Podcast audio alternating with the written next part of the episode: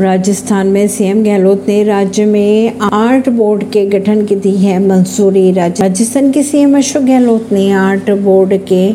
गठन को मंजूरी दे दी है इसमें राजस्थान राज्य राजा बलि कल्याण बोर्ड राजस्थान राज्य वाल्मीकि कल्याण बोर्ड जाटव कल्याण बोर्ड राजस्थान राज्य धनका कल्याण बोर्ड आदि शामिल है परवीन नई दिल्ली से